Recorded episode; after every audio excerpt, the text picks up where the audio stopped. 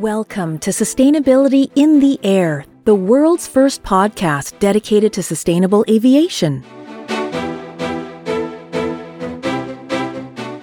This show is brought to you by Simpliflying, which has been helping build trust in travel for over a decade. Through in depth conversation with aviation leaders, sustainability in the air breaks through the current clutter and provides a clear roadmap for the future. It's about time we embarked on creating a net zero future for the industry together. This season of the podcast is brought to you by CarbonClick, leaders in managing carbon offsetting programs for top global airlines. Without further ado, here is your host, Shashank Nigam, CEO of Simpliflying. Our latest guest today is Mark Hiller, Dr. Mark Hiller, I should say, who is the CEO of Recaro. Recaro is one of the leading seat manufacturers in the world. And some of you might be surprised because we usually have airline CEOs or technology CEOs on this podcast. But Mark is the first supplier CEO we've got. Um, and Recaro makes seats for some of the most successful uh, airlines in the world. Mark, welcome to the show, and you've been CEO since 2005. Uh, maybe give us an overview of your journey within the company and the changes you've seen then. Mm-hmm. Shashank, uh, thank you very much for the invitation. Uh, it's a it's a great honor uh, to uh, join your show as a as a seat supplier. Yes, I'm with the company with Recaro Aircraft Seating since 2005. I have uh, begun my career with Recaro 2003 in the holding company, and then uh, more or less moved to the smaller business at this time, the aviation part, aircraft seats, in 2005. Huh? so far, it was a very exciting journey First of all, I took over the role being in charge of customer relevant topics like sales, program management, customer service. Then, uh, two years later, I got the opportunity to be promoted to the COO of the company, being charged, I would say, of the other portion of the business, huh? production, quality, supply chain. And this gave me a great opportunity to really learn. And uh, 2012, I became uh, the CEO of Recaro Aircraft Seating. So very exciting. Lots of things have changed huh, over the almost uh, two decades huh, in the industry as well as in our company. Absolutely. And of course, there was aviation before the pandemic and aviation post pandemic. Have you seen the business change significantly post pandemic? What's new? What's different? Okay, maybe maybe I can uh, talk a little bit about our development as a company and also the impact from COVID and also what it does from our point of view to the to the industry. When I joined Recaro Aircraft Seating, we had a revenue of 120 million. Huh? We had two sites, one in Germany, one in the US, uh, focusing on seating in 2019, before the pandemic, it was our record revenue, 700 million uh, revenue. Uh, we have grown more or less uh, uh more than 10%, uh, a CAGR of 10% uh, every year. Uh, we we have set up three other sites, uh, one in, in China, one in Poland, one in South Africa. And uh, we have become the market leader for economy class seats. and we also stepped into the business class life-led business. So it was really a tremendous growth. 2020 and 2021 with COVID, it was a tremendous downturn. We lost more or less 65% of our revenue, and uh, for sure, all of our customers were suffering uh, in all of the regions. And I think this was also the first time that really a crisis affected the whole world uh, in, the same or the similar way. At this time, we made up our mind how will it change? Traveling on board the plane.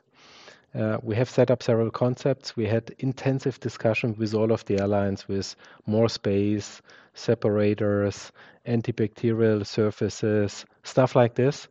It was a good discussion, was great really to consider and to do focus groups with the airlines. But in the end, we said, in the end, it's really about efficient and sustainable air travel and uh, the industry has worked there for decades huh? how to make it more sustainable already huh? having a better efficiency on the plane having lower weight and we said this will be really the this will stay as a major trend huh? and it will continue and uh, so so far there is not so much what has changed now the business is coming back Uh, the layouts on the planes are pretty similar. Um, sustainability got even more important. And so the trends which have been there before have been maybe even a little bit more, I would say, accelerated or, or a little bit more important. Right. So that's very interesting that you mentioned how the business has changed post pandemic uh, and that your focus was on sustainability already. Um, now, tell me, for the person who's unaware, I mean, when I go on a plane, I don't really know whether it's a Recaro seat or not. Uh, I can't actually tell that, right? Do you typically make seats at the back of the plane for economy class passengers? Do you make those beautiful flat beds in business class or even those first class suites?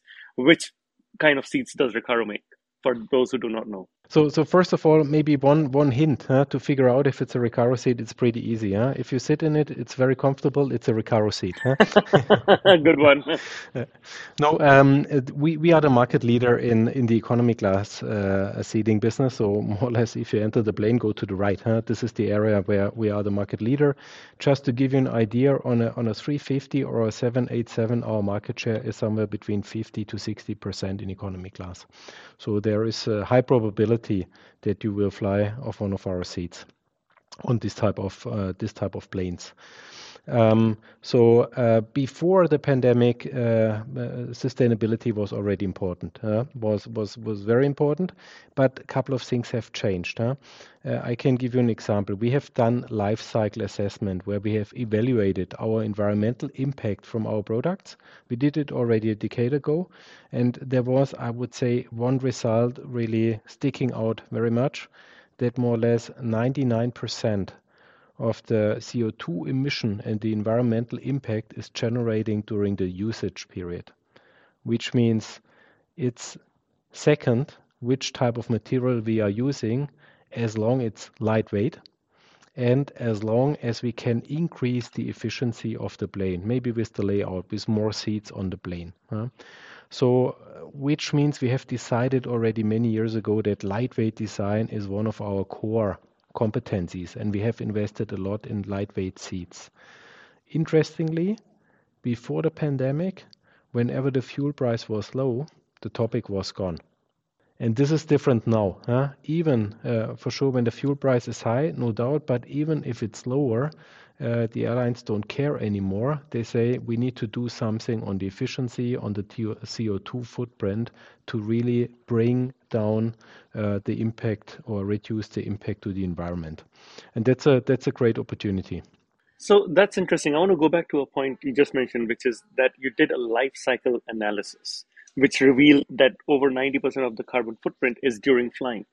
Tell me, what is life cycle analysis as it concerns a seat manufacturer like Recaro, what do you analyze? Is this done internally or externally? What are the conclusions typically? How often do you do these? Mm-hmm. If you if you consider the different scopes which are defined, it's more or less considering all of the scopes, which means it's the material we are using, the material we are buying, uh, our manufacturing process we are using. It's even including the transportation, and for sure, it's also using the the, the usage phase of the product. Huh? So it's really considering the whole life cycle of the product.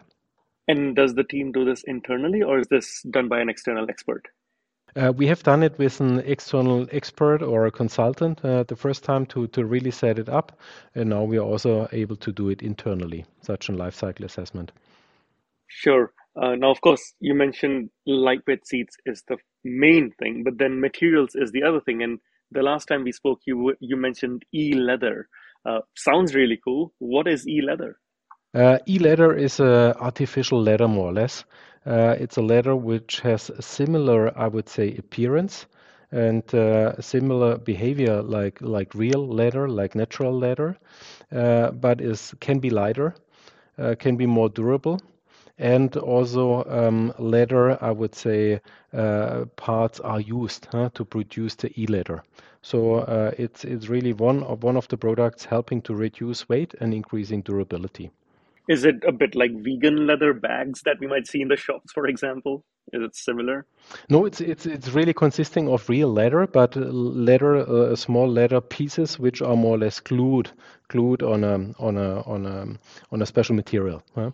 And uh, there is another uh, maybe advantage. Normally, if you have uh, natural leather, you have different, I would say, defects. Huh? like stitches or whatever, which you need to cut off. And the, the e-leather is more a homogeneous material, so which means the scrap rate is even lower. Interesting. So I'm, I'm guessing this is instead of, if you think IKEA, instead of hardwood, is those wood pieces cobbled together. So that's that's e-leather. So does uh, does e-leather mean it's a more sustainable seat?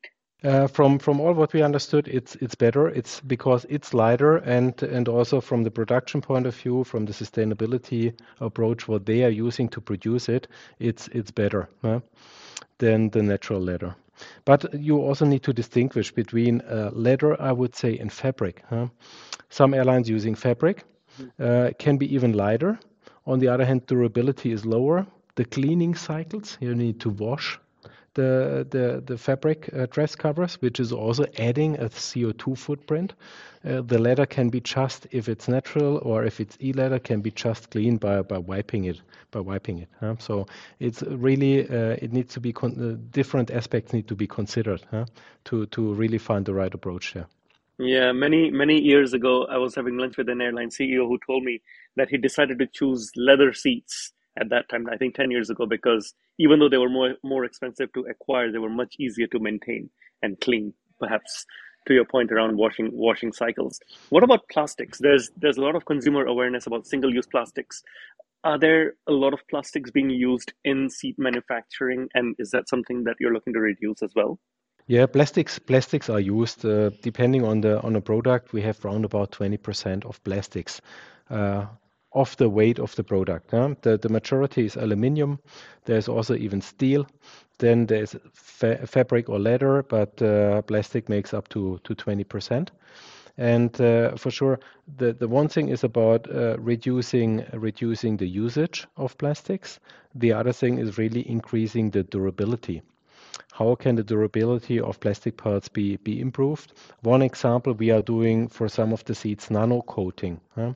For uh, products like a, a bumper, huh, which is on the end bay, which protects more or less the seat against uh, uh, the luggage, uh, can be nano coated, uh, which means the durability is better and the appearance is, is, is also in the long run uh, much more attractive. That's uh, that's very interesting. And all of this, I'm guessing, you're learning through your life cycle analysis. Yes, yes, we are learning from the life cycle analysis, and we are also for sure learning from really workshops with with airlines, with suppliers, to to really understand how the seat uh, behaves, and uh, during the in-service phase. And it's also always our intention to extend the service life. Normally, an airline is using the seat maybe in a first cycle for eight to ten years and it's always our intention to be a partner for the airline over the life cycle so that they are able to upgrade the product and that they can extend the life cycle of the of the product huh? because uh, for sure recycling is always good but it's even better huh, to give uh, the product an, a longer life cycle. So you mentioned workshops with airlines. Is this something that you do when an airline buys the seat? When are these workshops held? And how often are they held? And most importantly, is sustainability increasingly a topic in these workshops? Uh, yes, it's a topic, and uh, it's, it's really for all of the airlines, all of the from all of the regions. It's a topic. Uh, normally, we do it really when we are designing a new product because there we have the the best influence, I would say, huh, to to to increase uh, the sustainability and to consider all the different aspects.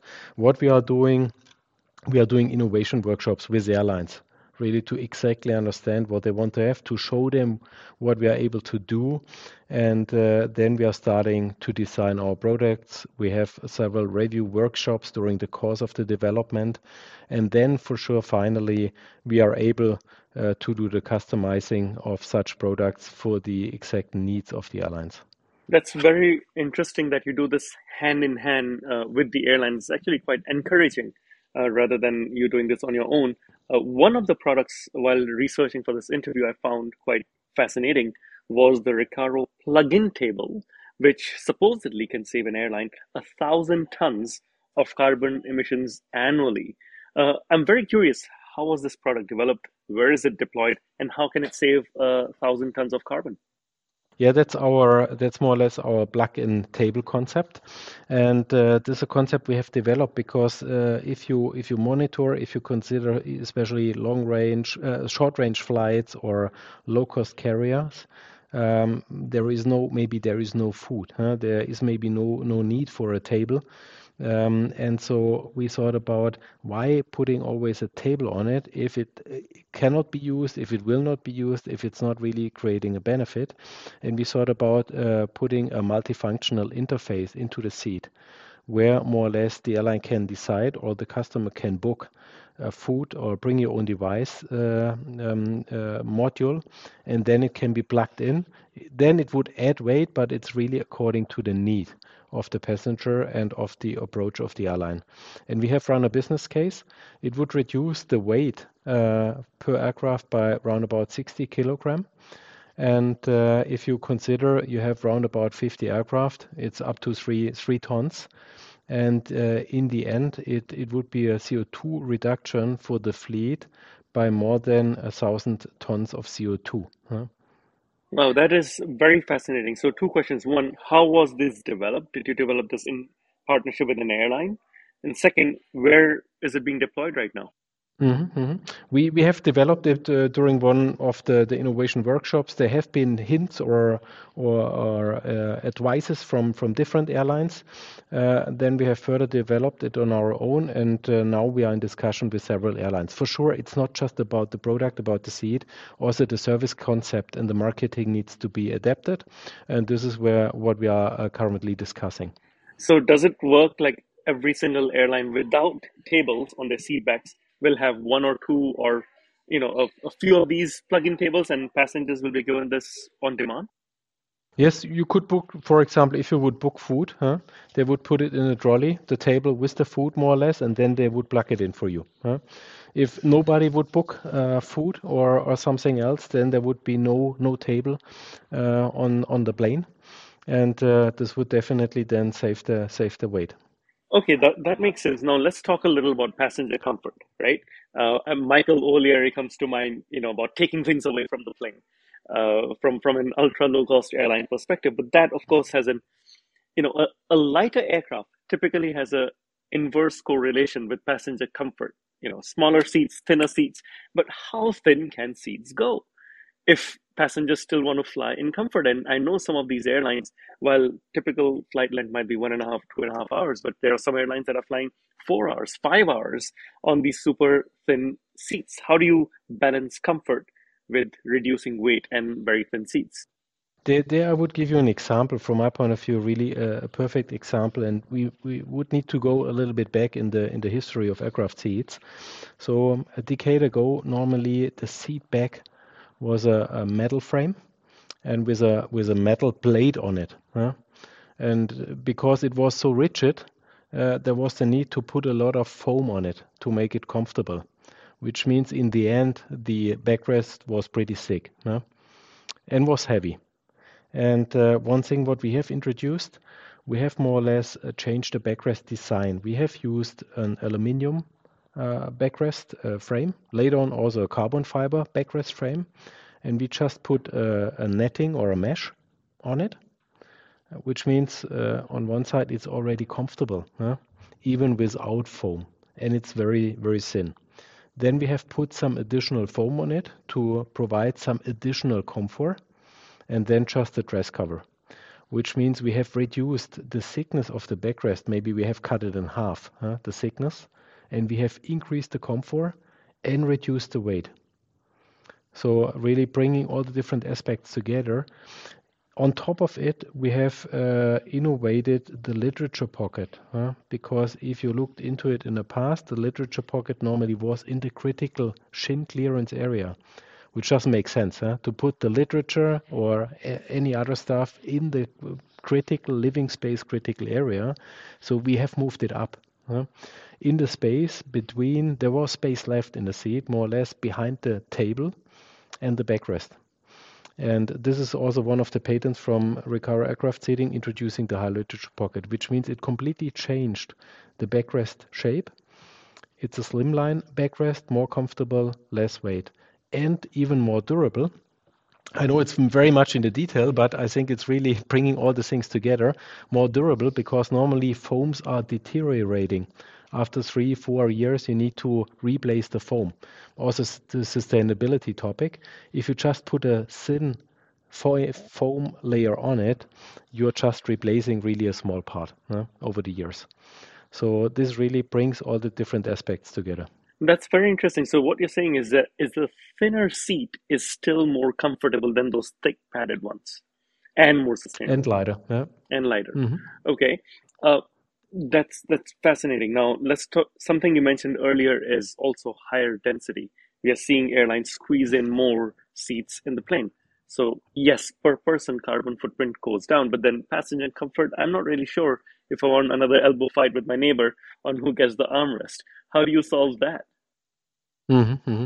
Yeah. F- first of all, these are the two I would say two main levers. One is weight, and the other one is is the density or the, the layout efficiency, how we call it, uh, to to to really drive sustainability on the plane. And I would like to add also one more aspect, which also I would say is is almost unique to to aviation.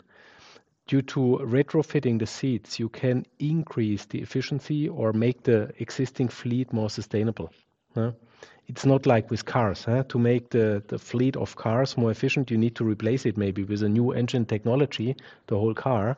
For aircraft, you can more or less increase efficiency and sustainability by doing a retrofit of the cabin, huh? which is a smaller investment, and uh, the impact is, is immediately there. Huh? Uh, so this is something. Then on the uh, on the density, for sure, it's always a trade-off. Huh? In on one side uh, to make the seat as slim as possible, and then a question how much space you are using to add additional seats or to to provide more comfort uh, to the passenger. Huh? And that's that's fascinating. The the weight is ultimately the key factor, and density matters as well. Um, one of the other things is we are used to you know buying stuff from the supermarket and they all come with recycling in information right? I've never seen a tag on a seat which says here's how you recycle the seat. Recycling of course though is important because airlines do get rid of seats. How are you uh, working with airlines to promote seat recycling and upcycling efforts so uh, recycling of seeds in general is possible. Uh, seats can be pretty easy. It's pretty pretty easy to disassemble the seed, huh? uh, to to put the different uh, materials and and uh, also use the different materials to to give it another life. We are also using already round about 20% uh, re- recycled materials for our seeds. So which means the aluminium or plastic parts there's already recycled material in. Um, the, the, the, the one thing what needs to be considered, huh? Uh, flying the seed back, for example, from Asia to Germany to recycle wouldn't be a good concept. Huh? So, which means we, we need to team up with local service providers for the recycling of the seeds. That's one one thing. This is where we are working on with the airlines if they are doing a retrofit to set up a recycling concept locally so that it really makes sense. The other thing is we are also doing upcycling. Uh, I would say that's a that's a nice topic. Huh? Uh, we did it uh, together with an airline out of Asia. We have more or less uh, given them the leather for, from their leather dress covers, the, the material, the cutoffs back, and they have uh, produced uh, merchandising articles for it. Huh? So I think that's also a nice thing. It's also a nice marketing campaign. Nevertheless, for sure, the, the, the best thing for seeds is to give it an, another service life, to modify the seeds, to further upgrade it, and uh, to use it further. I think the airline you're referring to is Peach uh, Aviation, a former is it's also a former Simpliflying uh, client, and I remember that they had uh, upcycled their seats into card cases, coin purses, um, you know, key holders, a lot of fun stuff uh, that people do as well. Are you seeing mm-hmm. a lot of airline customers coming to you and saying, "Hey, we want to do this and offer this to our customers"? Um, yes, there, there, there, there are here and there requests, I would say, uh, for some of these areas, but for sure, mainly it, it goes down to to the to the dress cover, the leather, or the fabric. Huh? Yeah. So not so much to the to the structural parts, for sure. What about? Um, I think it was Lufthansa that recently had a big upcycling sale where they had uh, tables made of made out of engine cowlings and um, and they had old air, aircraft parts recycled into like bar stools. Um, is that a trend do you you, you think is coming or is you think it's just a one-off niche uh, thing? I, I i think it's great and for me being in the industry and being uh, i would say motivated and and amazed by the industry it's great but i would also consider that uh, the majority of people huh? They are not so fascinated about such such i would say upcycling products huh and uh, would put more or less a bar which is made out of a um, former uh, aircraft part uh, into their living room. exactly. I actually have two uh, former Air Canada 767 business class seats at home, uh, which which I ah, managed okay. to get at an auction. So yes, I did participate in seat recycling as well. We did the same at our side. We we have more or less uh, acquired a tail fin from a Boeing 707 huh, and put it up as a I would say sign wow. for being an aviation company at our headquarters here in Germany. Wow, that's fantastic. I think the coolest one I've seen is um, at an executive's uh, office. I saw a wing, part of a wing, which was his table. Okay. A fully polished aluminum wing. And I was like, wow, that is quite something. Uh, I, think there, uh, you know, we can uh, geek out over this for a long time. Uh, but another interesting partnership uh, we researched into was the work you're doing with um, Panasonic, the in-flight entertainment company, in shaping passenger experience together. Um, tell me, how are you working with the likes of Panasonic for uh, making the cabin experience more sustainable? That's also a very great example, and there I would also say a lot of progress is seen over the years. Huh? So, um, as said, when I joined the industry, I can tell you how it worked. Huh? Uh, we got an order from an airline for the seat. An IFE supplier got the order for the newest and latest and greatest IFE system. And the first time when we met was more or less at a kickoff meeting. And then we tried to figure out how to bring the two systems together. And you can imagine uh, the result was always great, but was not best, best possible huh? uh, because there have been two systems developed more or less independent. And uh, over the last years, we have really uh, developed great relationship with IFE suppliers, especially also with Panasonic. And uh, so we have more or less always aligned during the development of our latest and greatest economy class long range seat, and uh, they on their new Astrova uh, IFE system. And in the end, we were able really to to present, uh, I would say, an unbeatable combination of both, having really lightweight products which are 10 to 30 percent lighter than the successor, the predecessor uh, model, having a perfect integration. We got also very good feedback on the integration that it's very sleek and uh, for sure also the Panasonic system. What what what I've learned, for example, it's also upgradable. So they have different different bars uh, which can be upgraded to a next generation later on. I think that's also in terms of sustainability a great thing. That uh, the, not the whole system needs to be replaced. That parts of the system can be just upgraded. Huh? So and uh, so there we are really luckily working together with Panasonic and uh, hopefully the delivery of the uh, of the combined product uh, soon. That's that's very interesting to see partnership in the ecosystem across. Uh, and yep. you're right. Um. You know, I, I've been in some of these kickoff meetings where suppliers are meeting for the first time based on what the airline has purchased. Uh, it's it's great to see this evolution uh, and how things are moving. Um, at the beginning of the interview, you mentioned uh, how you have a German plant and a US facilities and South African facilities. As an organization at Recaro, what are you doing uh, from a corporate perspective to reduce your overall uh, carbon footprint? What what we are doing for sure, um, we we are using renewable uh, electricity, for example, at at the sites. Um, what else? What have we done in terms of? And the, the, the great thing is that I would say sustainability and efficiency goes very well together in many cases. Huh? And uh, what we have done, we have completely redone our manufacturing footprint uh, to a paperless production. And uh, this is, for example, it's it's saving uh, almost 5 million sheets of papers huh, per year, uh, which is more or less equal to, to 40 trees, more than 40 trees per year. Uh, but also provides additional uh, efficiency, and it's also improving the ergonomics uh, for the for the workers on the line. Huh? Uh, for sure, it's investment, but as said, it really supports all the different directions. Then we have uh, also um, uh, invested uh, in, in, in new equipments. Uh, for example, we are able to do uh, crash testing, flame lab, uh, flame lab testing internally. In the meantime, we don't need to ship the seats around huh, to get it tested. So the insourcing is helping there. And in general, our food, our global setup is that we are in the region for the region, which means our site in, in Fort Worth, um, Texas, uh, is more or less uh, responsible for the North and South American market. Uh, our sites in Poland and uh, Germany for Europe, and our site in Qingdao in China for, for Asia. So this is really also reducing transportation transportation efforts from us to either the airline or to the OEM to install the seats. That is very interesting. It's it almost reminds me of the local food um, movement that is going on. You know, buy local, and you, already the food is uh, fresher and more sustainable. Yeah. Uh, that's that's great to know. Uh, now I know while most of your business is economy class seating and back of the plane, you do manufacture business class seats as well.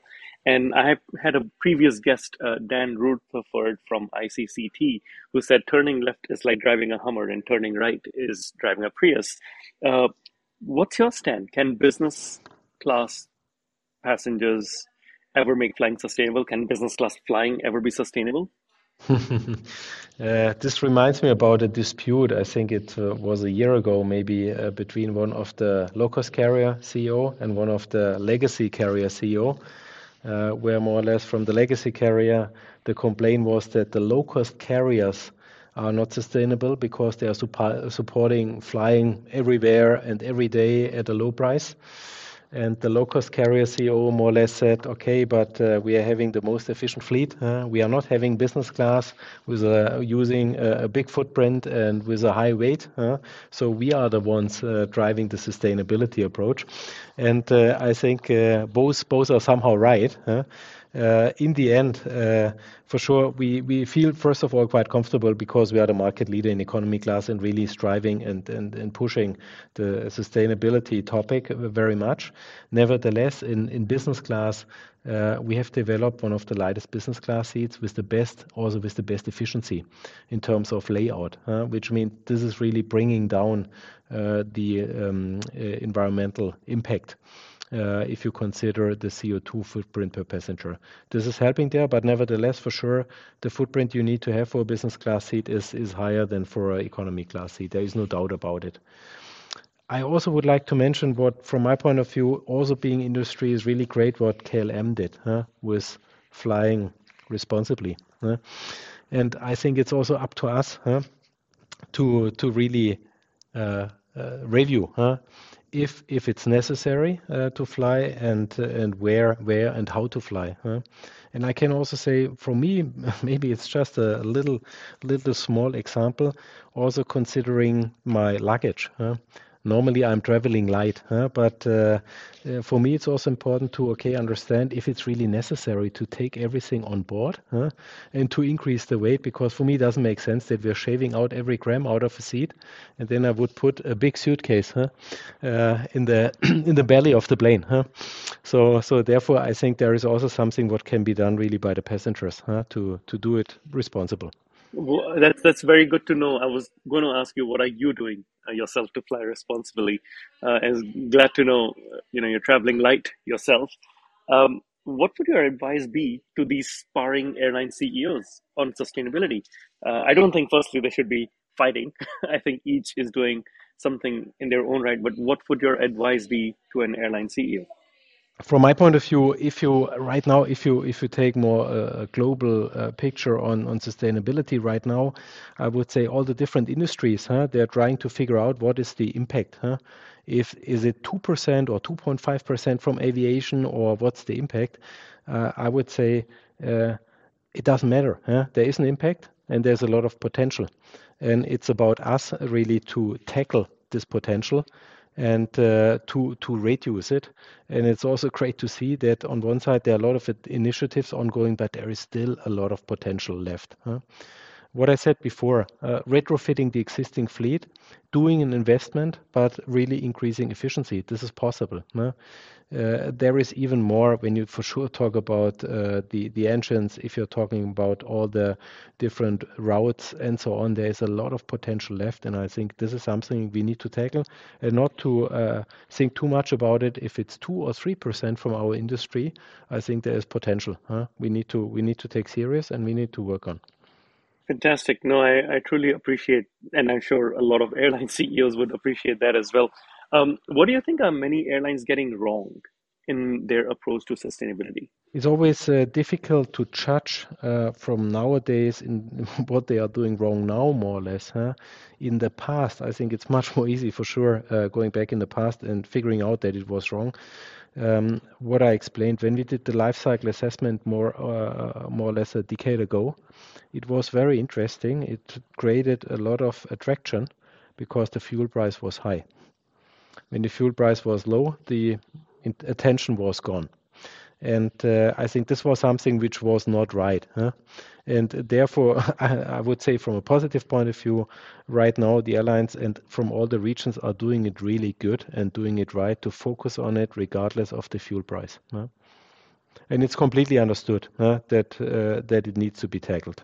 Yeah, no, I, I think that is truly encouraging uh, as well I definitely see see that trend. The final part of this interview, Mark, is a rapid fire round in which I'm going to ask you some questions and you have to come up with an answer very quickly in a very very short format.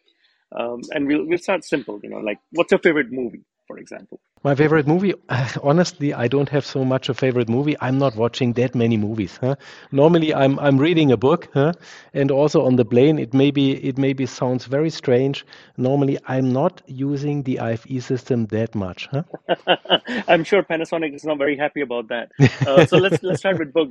Let's start with books then. Uh, what's your favorite book, and if you have a favorite book on sustainability? Actually. Yeah, that's uh, definitely there is there is one book. It's pretty also. It's also going back quite a quite quite a while. I read a book end of 90s, huh? and it was already on sustainability, and uh, it really catch my mind because it was called uh, Factor Four, and it was called Double Wealth, Half Consumption. And the great thing about this book, it was not about the restriction and just reducing it. It was really, I would say, describing what is possible with efficiency, with an efficiency revolution to get the factor four out of the resources we are using, or even better, just using half of the resources and getting more or less uh, the, the double outcome. Huh? Uh, and, and this really was, was, from my point of view, really very, very innovative huh, at this time already. And for sure, it was also motivated really from the impact what we are doing on earth how we are using the resources that something needs to be changed huh? that is very fascinating. But very positive that it's more or less in our hands to, to do it and to turn it around. Exactly. Double wealth and half uh, resources you said? Yeah half half consumption double wealth huh? half consumption double wealth. I'll definitely check it out. I'd not heard of that one. What about your favorite green city? Uh, that's cape town huh? So I, I really, I, am really impressed about Cape Town for sure. It's also a city with a lot of challenges, uh, no doubt about it. But uh, what what they are doing and how they are striving for for sustainability, I think that's really great. And uh, for sure, it's also it's also a fun city, and there is a lot to do. And uh, I also joining normally, if it if it's possible, the Cape Town cycling tour. Uh, uh, it's also a nice tour around Cape Town where you can really enjoy enjoy the vicinity of Cape Town.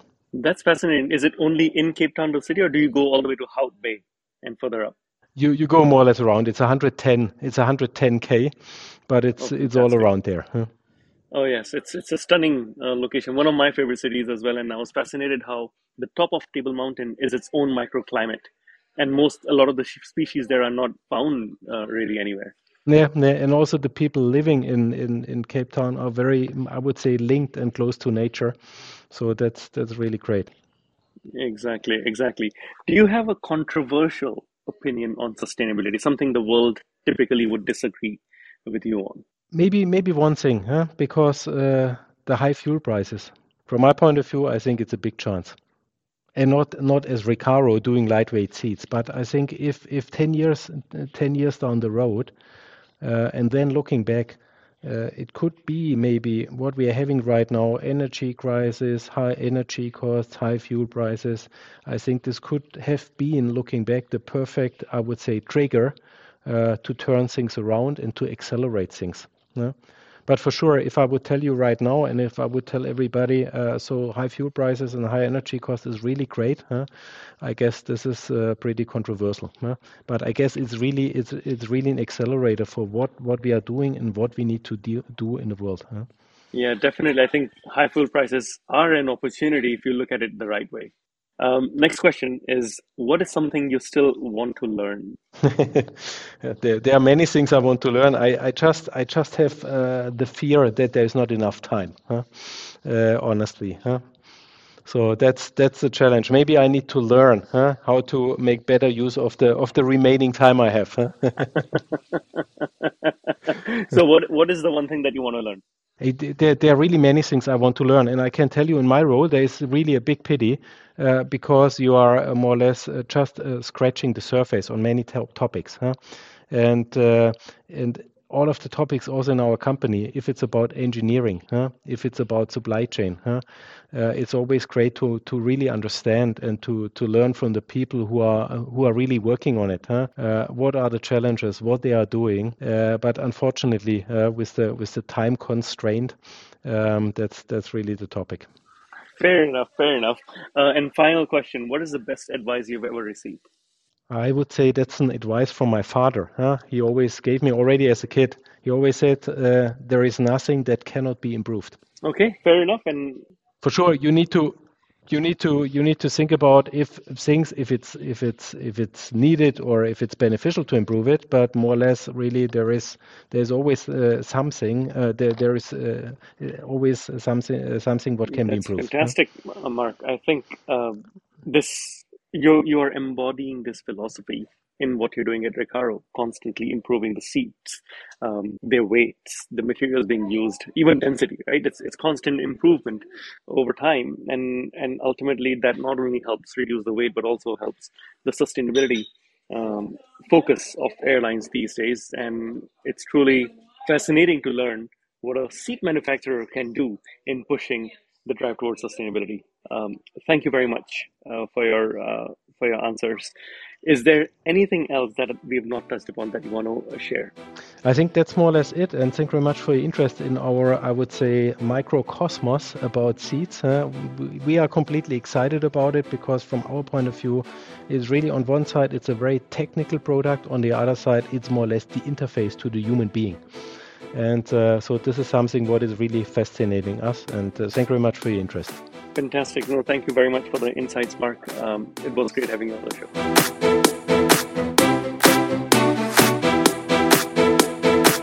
Thank you for listening to this episode of Sustainability in the Air, the world's first podcast dedicated to sustainable aviation. We hope you liked it and will share it with your network. Please also leave us a review.